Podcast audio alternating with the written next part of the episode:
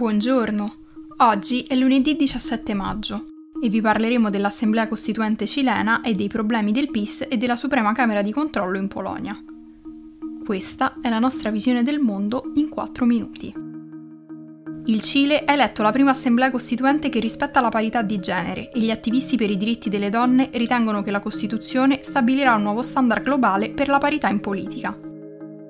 La necessità di una nuova Costituzione è emersa durante le proteste antigovernative del 2019. Attualmente in Cile è ancora in vigore la Costituzione redatta nel 1980 durante la dittatura di Pinochet, scritta principalmente dall'avvocato cattolico e conservatore Jamie Guzman, molto criticata poiché non si pronuncia adeguatamente sul diritto alla salute, all'istruzione e alle pensioni. Durante le manifestazioni le donne sono state tra le più ferventi sostenitrici di una riscrittura costituzionale per sancire la parità di diritti e una maggiore partecipazione pubblica.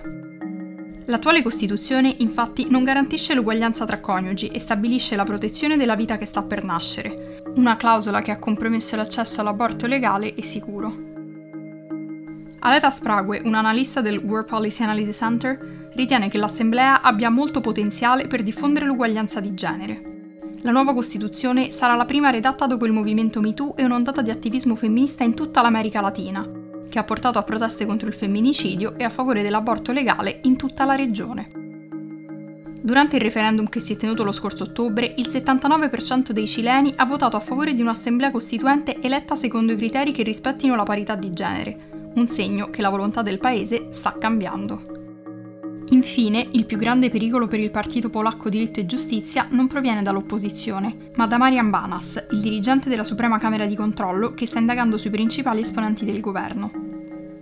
L'ultimo contenzioso è accaduto giovedì scorso, quando Banas ha presentato un report che critica la decisione del governo di stampare schede per il voto per posta che non sono state approvate dal Parlamento. Nel frattempo, l'Ufficio Centrale Anticorruzione, uno dei principali servizi segreti polacchi, sta indagando sul patrimonio personale di Banas, dopo che un edificio di sua proprietà sarebbe stato usato come casa d'appuntamenti.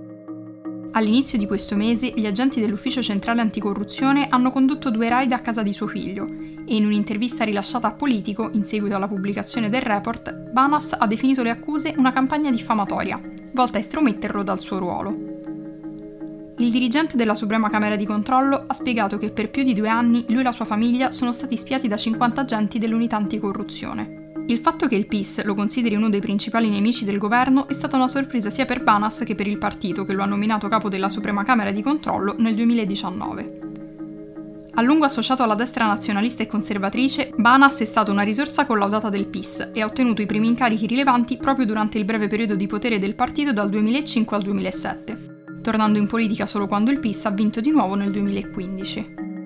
Nel 2019 è stato il ministro delle finanze del governo presieduto da Mattias Marajesci, prima di passare alla Suprema Camera di Controllo, una delle istituzioni più potenti del paese che dovrebbe vigilare sulla spesa pubblica. Tuttavia, Diritto e Giustizia ha eliminato la maggior parte delle istituzioni che avrebbero dovuto controllare l'operato del governo, e adesso anche Banas, pur facendo parte del PIS, sta diventando fastidioso. Per oggi è tutto, dalla redazione di The Vision a domani.